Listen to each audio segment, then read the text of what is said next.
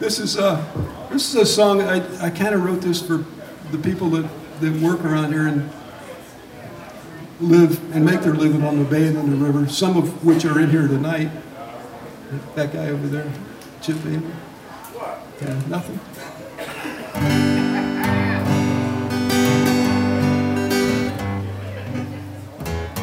It's a 500 mile river from the mountains to me.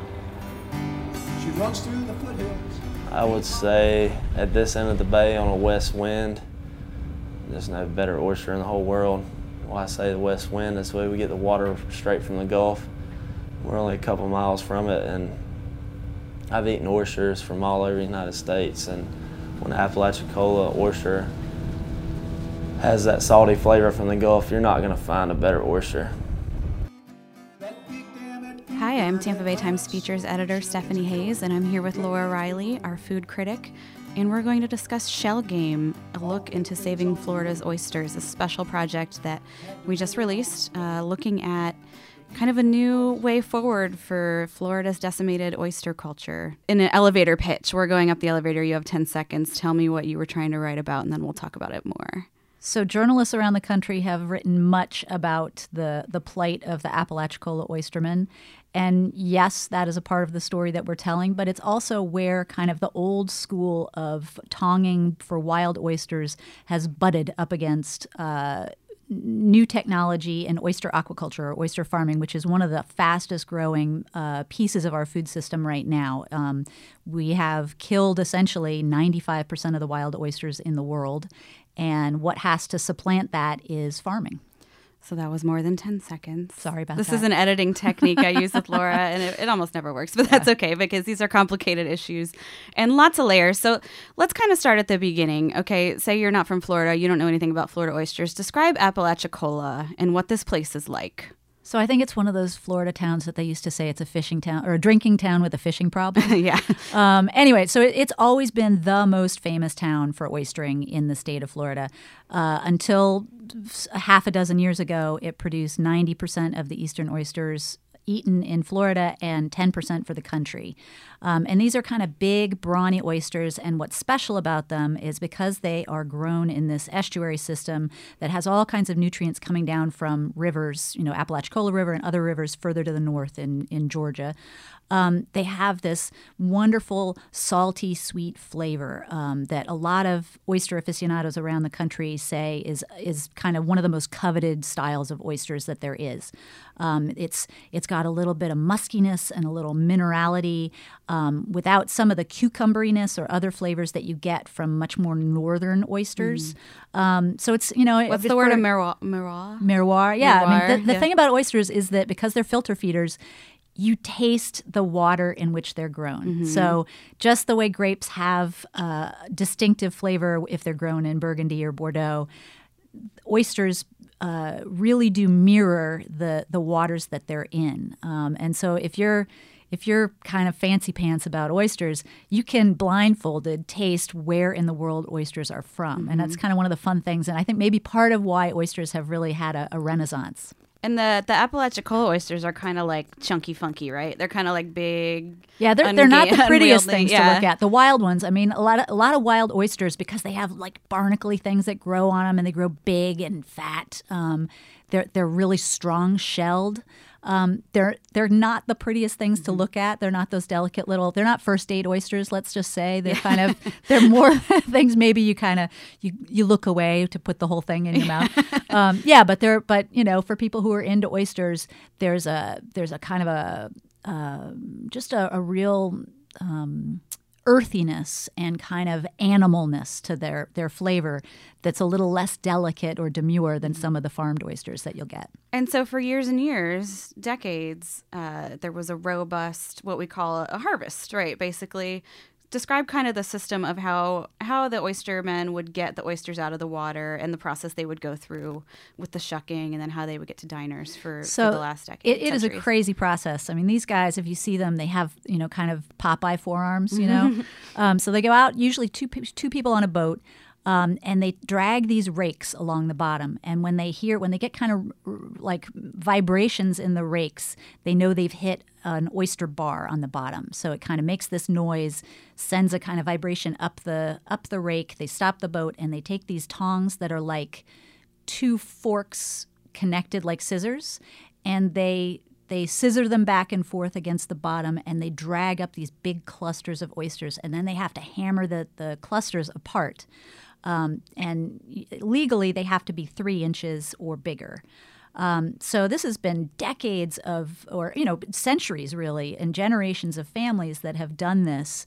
You know, at one point there were um, a third of every male, uh, you know, a third of the male population of Apalachicola were oyster tongers. So this is a, a job that there was a lot of a lot of uh, oysters out there to. Your daddy you know, did it. His yeah, daddy yeah, did exactly. It, yep. it was that kind of thing, and you know, it's not it's very different. It's the, it's the difference between hunting and farming. I mean, Mm-hmm. you are not cultivating the land. You are not a you know a husband in any way in terms of this is this is not like a, a flock of of you know lambs that you're trying to take care of. I mean, this is a this is a hunting endeavor, um, and unfortunately, starting about a decade ago, the um, the plentifulness uh, began to dwindle for a variety of reasons, and that's part of what we get out of this in this story. You, you wanted these oysters? That's why you come to Appalachia. I come to Appalachia to eat Appalachia oysters, and I can't find any. Okay, well here's why. So should you care, or would you rather just go get oysters somewhere else? But not only that, Mother Nature should matter to everybody. I mean, uh, flowing water through Georgia and all, that should matter to someone, right? Let's get into some of those reasons. What happened to Apalachicola Bay and some other bays around the country to to basically decimate the the process you just described? So, overharvesting is a big problem everywhere because the unfortunate thing about oysters is that baby oysters adhere to bigger oyster shells. So, if you take all those shells out of the water, the baby oysters have nothing to adhere to. So, in addition to that, just over, you know, not not taking care of the fishery properly and overharvesting, then you have problems. And this is not just Apalachicola Bay, but a lot of bays around the the, the country and, and the world um, are dealing with salinity, greater salinity, and some of that may be a climate change issue. In the case of break that down, the water's saltier, right? saltier. Just it's lots just of salt. saltier. Yep. So um, that is bad for a variety of reasons. Partly, um, oyster shells are a little more brittle in higher saline situations, but mostly the problem. I mean, oysters are hardy; they can they can deal with a lot of different environments.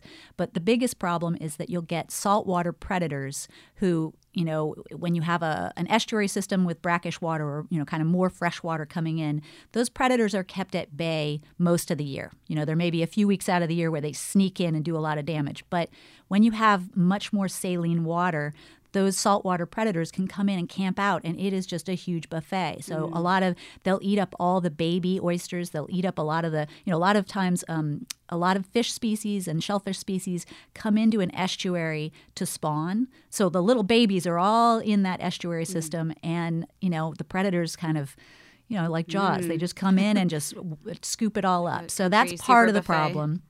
And in Apalachicola Bay, um, the salinity issue may be some somewhat related to climate change, but the bigger issue is that we've been in this ongoing 30-year legal battle with the state of Georgia um, as as the Atlanta metro area has grown, their their need for fresh water has grown. So they've kept more of the river water for themselves, for agriculture, for you know potable water, and that has meant that the water, the fresh water that comes down and dumps into Apalachicola Bay from Apalachicola River and other rivers up to the north, um, has been diminished. So you know you have less fresh water coming in.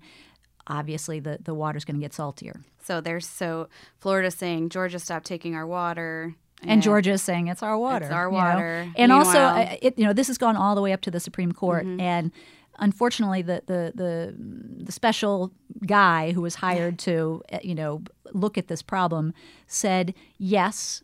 Uh, Florida has had harm done to it by the water usage in Atlanta and greater, you know, the, the greater metro area.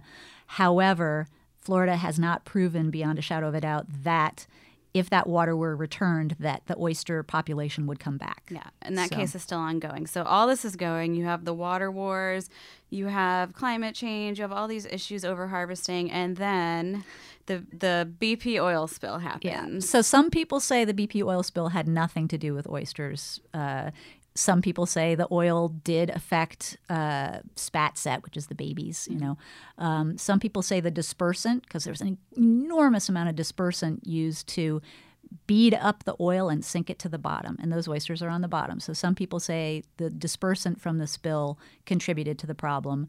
Um, but the bigger issue uh, was that the governor, uh, the, the, the Apalachicola oystermen, petitioned the governor in advance of the BP oil coming into the bay. Um, they said, "Open up the fishery. Let let us take what we can take now because it may be decimated, you know, two weeks from now." And so that's what happened. So there was in 2010 there was this enormous oyster grab. People were grabbing anything that was, you know, wasn't even legal. You know, the, the the sized oysters. They were just anything that they could get off the bottom. They were bringing it in, which meant that the the next year the sm- the baby oysters had nothing to adhere to. Yeah. Total disaster. So this is kind of a good time to talk about our family that we explore in this story. I think because they're kind of right at the crux of this tension of the story. They're one of these oystering families and, and other kinds of seafood um, for for generations, um, and they're right in the middle of this oyster collapse, and they kind of uh, are at this point where they have to figure out what to do next. So, tell me about TJ and Tommy Ward and the Ward family. So Tommy business. Ward has been kind of the, the poster boy for, for the oystering community for a long time. And he actually went and spoke in front of the Supreme Court um, on behalf of the Apalachicola oystermen. He's, you know, there, there are four generations of the Ward family that have made their life on the water. Um, shrimping. Tommy's about how old? 58. Yeah. Um, and his son TJ is 28. Um, and you know they've they've they've diversified, so they have they, they do shrimping, oystering. They have an oyster house. They have a retail um, outlet, and they've they've really had to um, change their their business model essentially in recent years as their bottom leases have yielded very little. Um, so Tommy is you know kind of taciturn, you know, doesn't much care for for uh, the the suits in Tallahassee, but you know, a- Describe this this turn this turn of phrase in the story when you guys read it is is one of my favorites. It talks about his face like a burnished penny. Is that right? Yeah, a lot of the, the the people who spend their lives out on the Yeah. water, they have this kind of windburn, sunburn, kind of you know, a little bit raisinated kind of vibe to yeah. them. But uh, They're you the know, real deal. yeah, absolutely. And you know, he's he's out there most days. Um, you know, his father was an oysterman, and you know, he has five brothers. They all have their lives somehow linked to the water. So as a family, they're having to cope with um, if this if the oysters then the wild oysters don't come back what then you know? And part of it part of it their frustration is that a lot of these things have been decided um, in Tallahassee by people who don't really understand the system. Um, they kind of have this conviction that the state is waiting for everything to fall apart completely before having to invest a huge amount of money in fixing mm-hmm. it. You know, they're they're okay if if we don't win the war with Georgia over the over the the fresh water, then why not institute? Why not start a desalinization plant in Apalachicola Bay? Or, you know, we've got these predator problems. Why not have you know scientists at UF or Florida State? Invested in figuring out ways to combat these these predators. So they feel that the that the state has not been proactive um, in in helping them help themselves um, to have the oysters come back. And so the big question is what next? And this is the next piece of our, our story and kind of why what we're what we were interested in um, getting at. So TJ Ward, the son, is starting an oyster farm and you can't do it in Apalachicola Bay so he has to go over the county line you know just, just an invisible line in the water you know you don't know where Gulf County starts It's like this part of the water or this part of the water. exactly Yeah. so he is now doing oyster farming um, over the county line in Gulf County. And and as a subject for a story like this he, he was interesting because he's kind of a reluctant farmer. Yeah. you know this isn't what he wants to do. His family is he wants to do it the old way. And you can if you go out with him on a boat you can see his love for this this we went out with him um, with Eve Edelheit, the photographer on this story. We went out with him on a little flats boat and went to St. Vincent Island, and you can just see his affection for this part of the state, and it, it's gorgeous. I used to go out there every day and dredge oysters. and you could see it just happening, just slowly deteriorating. Like you wasn't harvesting as much, and you couldn't really figure out why. but Maybe the oyster drills or things like that, but it's just completely it's completely gone. I don't right out back here. I mean, the oyster bar is completely gravel now. I don't know why that is. I used to go out and catch a bag just eat for myself in the wintertime. Um, that's why I'm oyster farming. One reason I am doing that is because of oyster drills and conchs. There, I think they're doing one of the biggest tolls on the oysters in this bay. Is that where he proposed to his wife on St. Vincent yes. Island? So got, I love all this the details in the story of him in high school shucking oysters on the back of his truck and just eating them right out of the shell. Which like nowadays someone would you know. Oh yeah, he made us, he made us do that. Yeah. He, would, he reached down, picked up Yeah. oysters, shucked them, and, and handed them they to us. They were so plentiful back then. He just Yeah. grew up around this water and around this product and these people. So yeah, for him to go, he's not one of these like you described the people who are getting into this aquaculture they call it, which is a fancy word for farming, but um, they're kind of slick, you know. Well, a lot of them are have marine biology degrees and are you know it's a very tech technologically Yeah. advanced you know they have apps on their phone for monitoring the salinity level and the temperature of the water and you know so it's it's definitely people who are educated.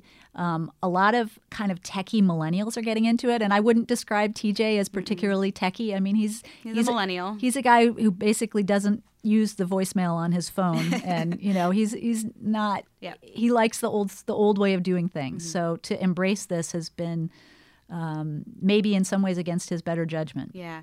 So talk about you said the um, the oyster aquaculture, the farming on top of the water, is not allowed in uh, Franklin County, and I, I want you to kind of explain why, and then get into like how the oyster farming works and why they're kind of opposed to it. So these these farmers keep coming before the county commission and going, "I'd like to try a farm. My my my bottom lease is out," and the county commission is saying, "Nope, next. Nope, next." Right? well I, I went into this story with this preconceived notion that this was kind of you know the educated versus the not educated or the haves versus the have nots and that it was a, a you know a techie group versus a anti-technology group you know those kinds of real hard dichotomies. Um, and i think the more i talk to people the more i realize it's much more complicated than that than that. Um, the thing about top of the water column we need to explain. So Yes. so you can farm oysters at the bottom but because of those predators, because of a variety of things, it's much easier and more effective. Sometimes some of it's just that it's easier to do physically to have the oysters in bags or you know tied to lines or in baskets or whatever at the at the surface of the water, so that you can check on them, so that you can si- sift them and spread them out across more cages. Um, so the problem with having acres of you know PVC piping and lines and baskets at the surface of the water is And that's really what it looks like, right? You describe it as like railroad tracks on the top of the water with all these things hanging. yeah so they're buoys that basically suspend baskets and and kind of you know different shape there there are a few different kinds but these baskets filled with oysters at the surface and the problem with that um, it took me a while to kind of figure this out is that well then you you really are impeding public access to those parts of the of the surface of the water you know if you have 10 acres of of oyster farm at the top of the water, you know, ecotourism might Kayakers. kayakers, you know, uh, Apalachicola Bay has a ton of fishing guides and people who that's a huge source of income for the pe- especially for the the oystermen who are out of work or uh, underemployed. Um, they'll take people out, you know. So if you have all of these acres of farm at the surface, and then there's the issue of what if they fail? You know, what if a farm fails? Whose responsibility is it to take all that piping out, all of those bags, all that stuff out of the surface of the water?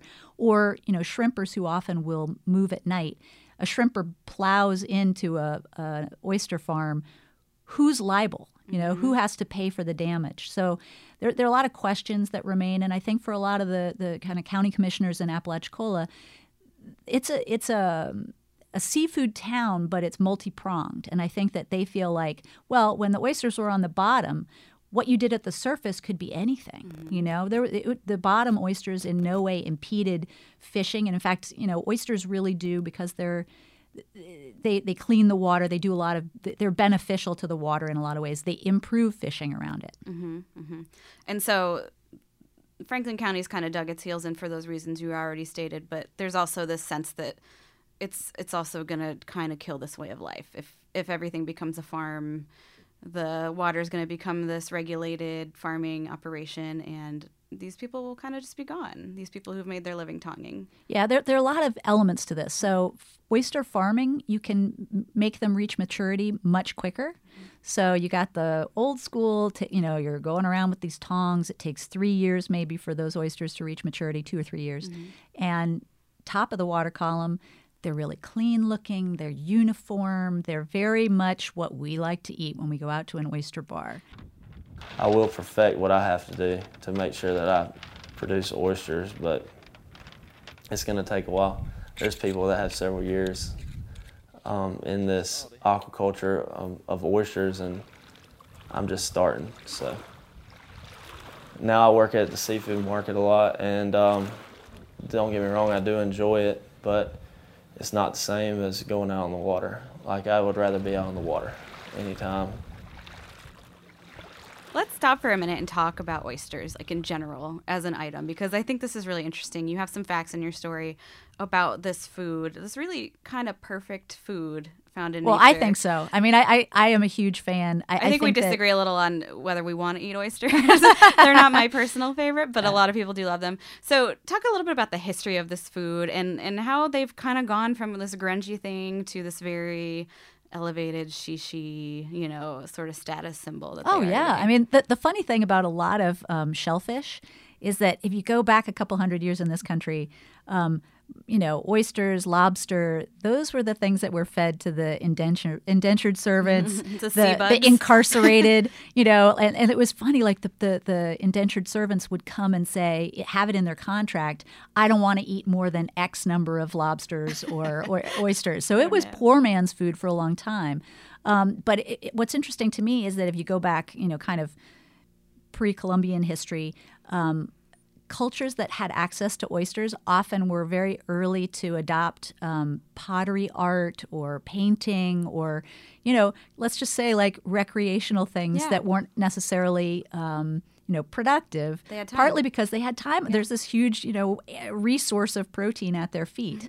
Um, and I think that aquaculture generally in this country and around the world has gotten a little bit of a bad name, and that's partly because you have these huge farms, you know, tilapia and, and salmon. We read about that stuff all the time. That they're they allow huge amounts of not beneficial effluvium, whether it's feed or bad, you know, let's just leave it there. Effluvium. Effluvium. Word of the back, day. back into the water. Um, you know, and you've got antibiotics and pesticides and all kinds of problems with a lot of large scale aquaculture. But oysters are you don't feed them. You you know, mm-hmm. you're basically they filter feed, they clean the water that they're in. They are beneficial to other species. They're beneficial in terms of uh, you know ero- coastal erosion. So they're they're one of the very few species that you can feel pretty good about eating and and I, I debate I have a bunch of vegan friends and so we have we have these conversations all the time and you know I kind of feel like oysters and, and things like mussels because they don't have nervous systems that are developed. They don't essentially they don't have pain receptors. They don't have thoughts, feelings, in a family. Yes, they don't. Have, well, maybe they have a family, but they don't know they have a family. Yeah. Um, you know, it's a it's a protein that you can kind of say. Um, it's about as close to eating a, a plant as you get yeah. in the in the animal world. Mm-hmm. So I think it's a it's a food source, especially as we look towards the future and, and think about 9 billion people on the planet by 2050, we've got to think of animal proteins that are sustainable. Mm-hmm. That can be grown um, cost effectively and that can feed a lot of people. Mm-hmm. Um, so I think that for me, oyster oyster aquaculture is a it's a win-win-win. Mm-hmm. You know, obviously maybe not to the old oyster tongers of Apalachicola Bay. Yeah. Um, people now like to eat them. Time was they would sh- the ladies would shuck them. They would go into a jar. And I say ladies, but it really was it was ladies. It was ex- exclusively ladies. Yeah. Um, they shuck them. They the oysters would it's go a into a thing. big jar. Yeah. And the shells would go down a chute into a giant pile, and then they'd go back in the water, right? And so that's how the oysters would would um, regenerate. Um, now, if you go to a restaurant, you don't just get a pile of oysters unless they're fried or something. You get you know, a pretty plate with crushed ice, and you get your little half shell and your oyster on it with your mignonette and you know something fancy on top, and that's how we like to eat them. So the, the they've really elevated into a a food that requires the shell if you want to sell them now. Yeah, and that's that is the big unfortunate thing that those oyster shells are not making it back into their bodies of water of origin. Um, a lot of them end up in landfill, and you know that right there. Obviously, landfill is a problem uh, in a number of different directions. But if those shells aren't ending up back in the water, there is nothing for those baby oysters to adhere to. So it's kind of we're exacerbating this problem by how we're eating oysters. I mean, it used to be like 90% of oysters were canned. Right. You know, those ladies would shuck them and they would go in these gallon containers and the ladies would get a, a poker chip for every gallon of oysters that they, and they, you know, keep their little stack of poker chips and then cash out at the end of the day. So this segues nicely into what the state has tried to do to replenish the bay. After the oil spill and all the tongers came in and grabbed everything up, what happened next? Well, so there had obviously there was a lot of BP money, um, spill money to spread around. Um, I think the state of Florida got 3.2 billion dollars um, in for restoration. A very small percentage of that um, went to the to restoration of Apalachicola Bay, and they started the first restoration projects were using um, shell and fossilized shell to, to basically drop shell back out into the water. And, and we spoke with, with Commissioner of Agriculture Adam Putnam, and he said basically his agenda was to specifically hire out of work Apalachicola oystermen to employ them to basically shell, reshell the bay. Mm-hmm. So they've had several rounds of this, and most recently, because the state goes with the lowest bid on on these projects, they um, they went with high calcium content limestone. Mm-hmm. And there, there's not an enormous amount of evidence that this is successful. And I think a lot of the people in Apalachicola Bay are deeply suspicious that this will be effective at all. Um, so let's was... set the scene. Like these out of work oystermen are going out on boats with buckets or hauls full of rocks, basically, and getting paid to put them in the water. And basically dump rock in dump rock in the water. And we don't have any evidence that this will work to replenish the oysters, not this particular limestone, or let's say it's shaky at best, right? Yes, exactly. So the scientific evidence of, of that this is, you know, of its efficacy is is pretty uh, dismal. Yeah. Partly because it's hard to figure out precisely what is responsible for rebound or you know further decimation. Mm-hmm. Um, but the, the, the, what's pretty clear is that the salinity issue, even if you get spat, spat, this baby oysters, to adhere to this limestone, um, they're going to get picked off by predators. They're, they're, the, the, the root problems are not um, have not been taken care of. And so, what does Adam Putnam say about this? You know, this this endeavor, the the Franklin County's um, refusal to allow farming. What's his take on it? I think he's enormously frustrated. I think he says, essentially, um, there there are ways for them to make their livelihood uh, with oysters, and they have refused to embrace this new technology.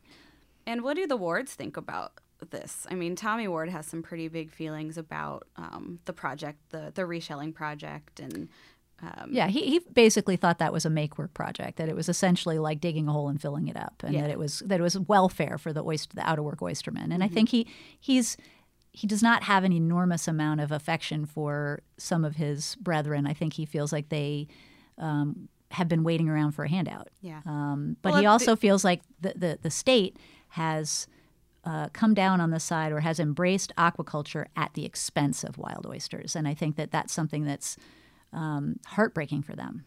The, the area has endured a lot of crime and drugs and stuff. Um, the, what are the oystermen like up there and what kind of it's, know, it's kind of a rough crowd of, yeah. we went to so w- while we were up there we went to what used to be called Club 98 and got downgraded to Bar 98, oh, which was which good. seemed utterly appropriate. Yeah, you know, two pool tables, the felt not in great shape.